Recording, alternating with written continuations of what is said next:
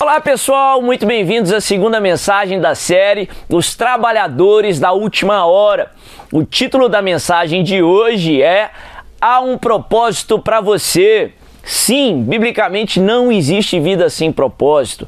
Há um propósito para todos os trabalhadores que foram contratados para aquela vinha. Há um propósito para a sua vida, há um propósito para você. O texto que nós estamos lendo está lá no Evangelho de Mateus, no capítulo vinte, a partir do verso primeiro. A Bíblia diz assim: Pois o reino dos céus é como um proprietário que saiu de manhã cedo para contratar trabalhadores para a sua vinha. Ele combinou pagar-lhes um denário pelo dia e mandou-os para a sua vinha. Por volta das nove horas da manhã, ele saiu e viu outros que estavam desocupados na praça e lhes disse: vão também trabalhar na vinha e eu pagarei a vocês o que for justo. E eles foram, saindo outra vez por volta do meio-dia e das três horas da tarde fez a mesma coisa. Saindo por volta das cinco horas da tarde, encontrou ainda outros que estavam desocupados e lhes perguntou: por que vocês estiveram aqui desocupados o dia todo? Porque ninguém nos contratou, responderam eles. Ele lhes disse: vão vocês também trabalhar na vinha.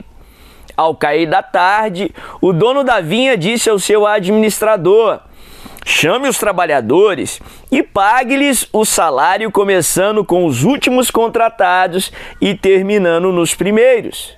Vieram os trabalhadores contratados por volta das cinco horas da tarde e cada um recebeu um denário. Quando vieram os que tinham sido contratados primeiro, esperavam receber mais, mas cada um deles também recebeu um denário.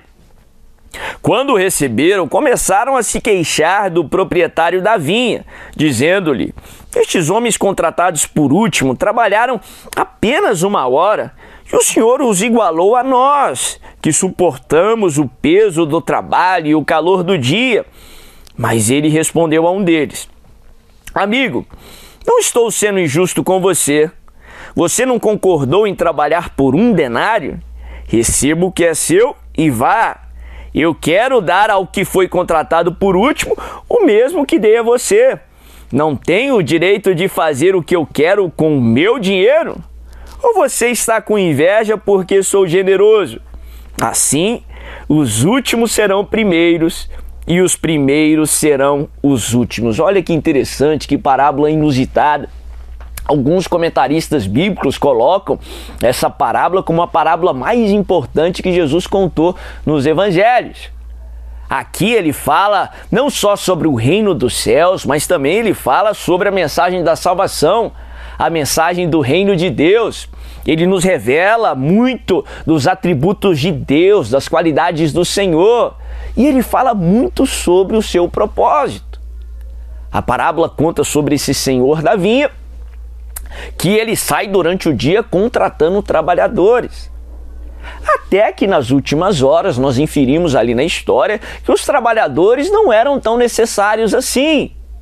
E mesmo sem precisar deles, porque aquele senhor, aquele proprietário era bondoso e misericordioso, ele contrata os trabalhadores da última hora.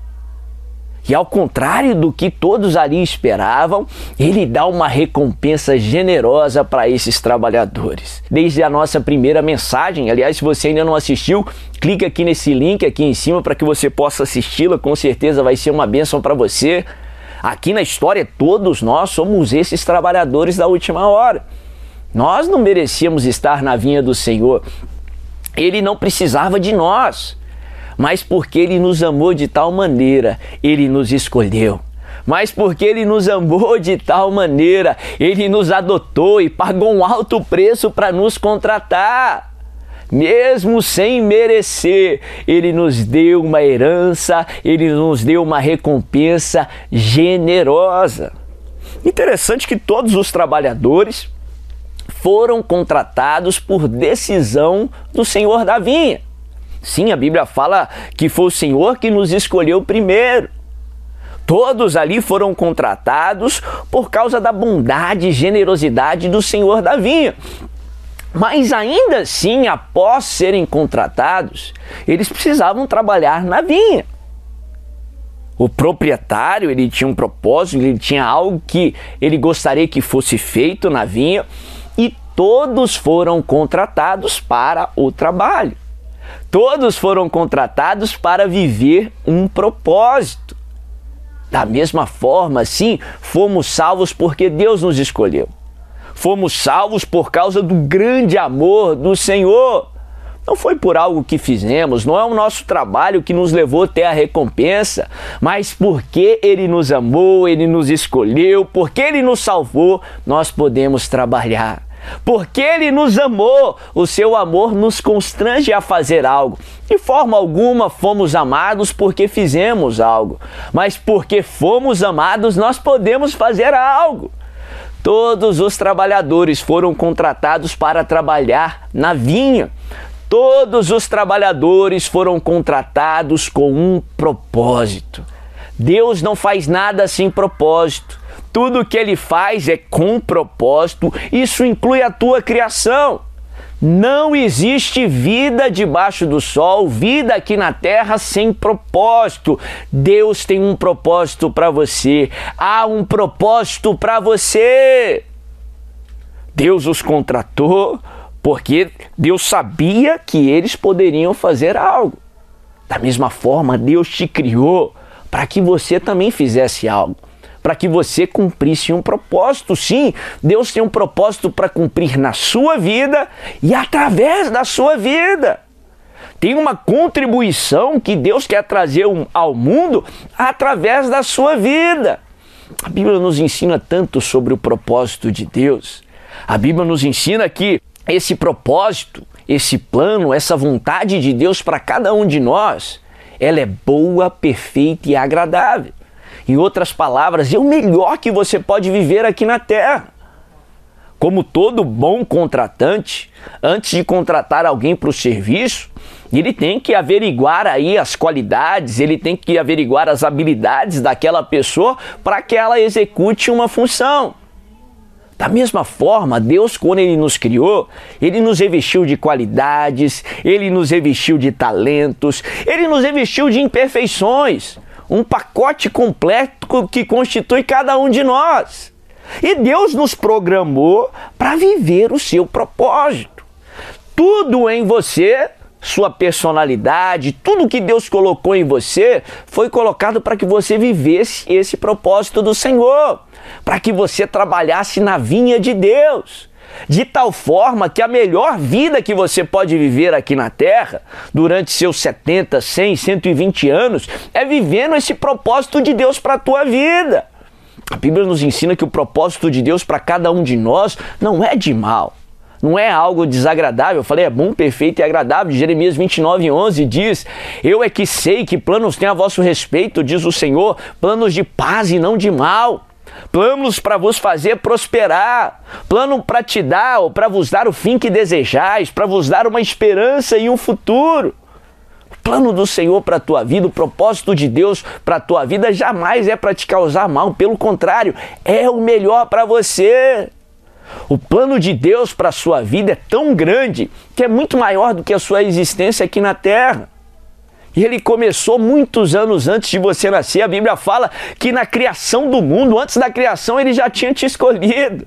Ele já tinha projetado a tua vida. O propósito de Deus não só começou há milhares de anos antes de você nascer, mas Ele também vai continuar a se cumprir, mesmo depois da sua ida para a glória.